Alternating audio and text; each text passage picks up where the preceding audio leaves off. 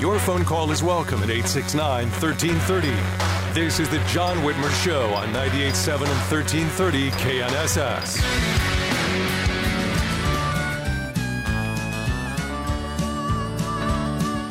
If you don't like who's in there, vote them out. That's what election day is all about. The biggest gun we've got is called the ballot box. If you don't like who's in there, vote them out. Welcome back to the John Whitmer Show on 98.7 and 1330 KNSS, Wichita's number one talk, sponsored by Wink Hartman and the Hartman Group of Companies. You can also listen to us by downloading the Audacy app or by telling your smart speaker to play KNSS radio. Make sure you like and share the John Whitmer Show on Facebook. And of course, follow me on Twitter at John R. Whitmer. That's the best way to stay informed of all the latest show updates. So, as state lawmakers and members of Congress in Washington, D.C.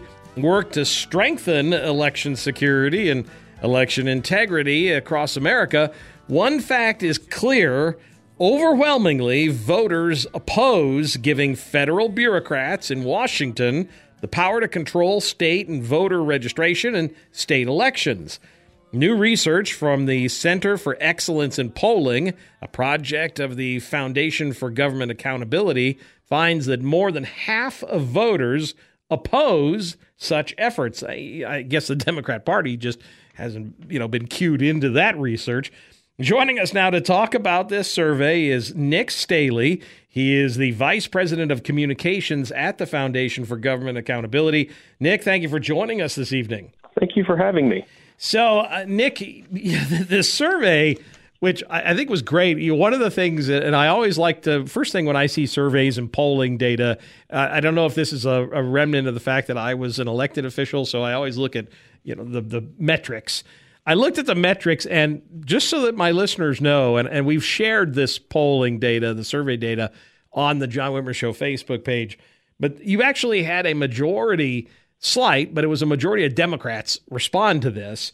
But this survey found that almost 60% of voters oppose federalizing our elections, and this includes a majority of Republicans at 81% and more than half of independent voters at 60%. So the majority of the people who responded oppose federalizing elections, correct? Yeah, that's right. Uh, and uh, thanks again for having me on. Oh, sure. Uh, you, you know, anytime we uh, we do a poll on this, one of the things that we find very quickly is that uh, you know the American people have this concept of fairness that's really important to them. They want things to be fair.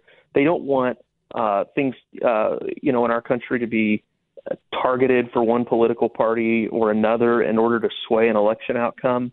And you know that's what we're talking about doing with some of these federal uh, federal bills to federalize our elections is you know really making things like our registration efforts uh, federal. I mean, we saw this back in the election with uh, the Zuckerbucks issue and right. some states like Georgia where they were uh, trying to tilt the balance of power through the uh, elections.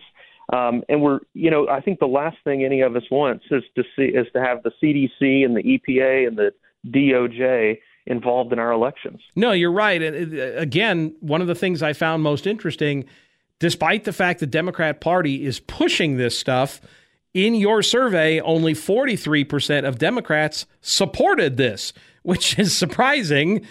I thought that number would be higher considering how hard the Democrat Party is the one that is pushing this. Yeah, you know, that's right. And, you know, if you can imagine a scenario, and I think a lot of Democrats can, but you just imagine a scenario.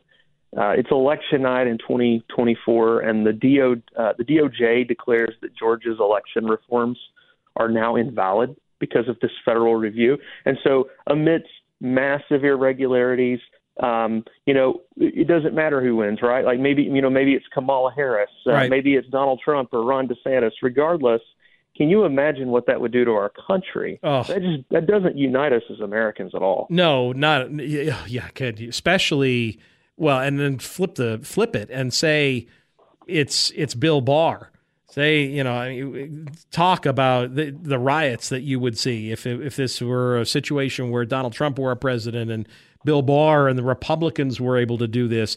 That's what they don't understand is is you put these kinds of things in place and then it happens on the other side. The left, the the wailing and gnashing of teeth would be, I mean, you'd hear it from you know across the country. Uh, looking at some of these other numbers from this survey, an overwhelming majority of voters said they would oppose federal voter registration takeover when they learn it would give whoever is in the White House partisan political power over registration efforts, over the power to override state election procedures. Those are key things. I mean, the ability for the federal government to come into a state and dictate state sovereignty, that's something that appealed to both sides of the aisle. I mean, these numbers, even the Democrat numbers, the approval numbers were only in the 40s on a lot of this stuff. Some of it were even only in the 30s, right? Yeah, that's right. That's right. Ultimately, people want states to have the ability to control their own elections and their own destinies. Um, and I think that most Americans understand that, and maybe they don't have a, a, super complex understanding of federalism, and you probably don't want to get into those sorts of discussions if you're talking to voters. But at the end of the day, they do understand that states ought to be able to run elections, and that's just common sense. Um, you know, we don't need the CDC. Heck, the CDC can't decide whether or not vaccinated people need to wear masks. well, if they can't figure that out, if they're going to go back and forth on their own guidance half a dozen times, I don't think I want them trying to tell my state how to run elections and telling us how to count our votes on election night. Now, that, amen to that. So let me make sure I get this right. I, I looked through the numbers, reading the results of this survey. Correct me if I'm wrong. There were no instances where Democrats favored federalizing elections in any way and yet it's their party leadership that that is pushing this. Uh, so here's, I guess, uh, where what it comes down to. You know, co-president Kamala Harris continues to lead their congressional delegation all in. I mean, they're pushing the what is they what do they call it? The fair vote or the America Freedom Act, whatever they're calling it. It's it's just hogwash. But they're pushing for all these quote unquote reforms that would eliminate local control, consolidate power in Washington, D.C. And yet, I couldn't find a single answer to your survey where Democrats got more than 50%. It was all less than 50% support. are they that out of touch, or is it that they're just kowtowing to that liberal fringe of their party? Well, uh, yes. I think the answer to your, to your either or question is yes. Um, you know, we actually we've done some some surveys on this, and we've looked at the midterm elections and beyond. And what we found is that now, for a first time, for the first time in recent memory, a majority of voters, or excuse me, a plurality of voters, said that they support Republican efforts to gain control of the House of Representatives in 2022. Wow! As a means of balancing that power. So the American people are seeing, I think, really just how deep the crazy runs with this bunch. and and it looks like it's going to cost them. And by the way, this one's big as well. We've been tracking President Biden's approval number. And in May, his approval number in our poll was sitting at 51%. Uh, it has fallen now all the way to 43%. And that's been a, a pretty steep drop off throughout the month of July as we've been tracking it. So his approval is suffering dramatically as a result of some of this as well. And is that, I mean, are you seeing that related to anything, one thing in particular, border crisis, pandemic, economy, or is that just in general? Yeah, it seems that the two things that uh, have people worked up right now number one, definitely the border. Um, and obviously, uh, COVID figures into all this as well. But the first thing is the border, and the second thing is the worker shortage. People are really frustrated by the worker shortage and just the fact that we've got these government policies in place that make it uh, so lucrative to stay at home and not work. And meanwhile, you know, nobody can can hire workers even for some fairly uh, high paying jobs. And the American people know that, and they do blame uh, Joe Biden and congressional Democrats for what's happening right now. Hmm. Interesting. Well, and now you've got you know the CDC that's ignoring the United the United States Supreme Court and saying no, it doesn't matter that you own that rental property. You have to let somebody live there for free. I, I mean, yeah. it's the lunacy that's coming from this administration is just who'd have thought it. Um, Nick, thank you again for joining us this evening. I, again, I've posted a link to your survey results on the John Whitmer Show Facebook page.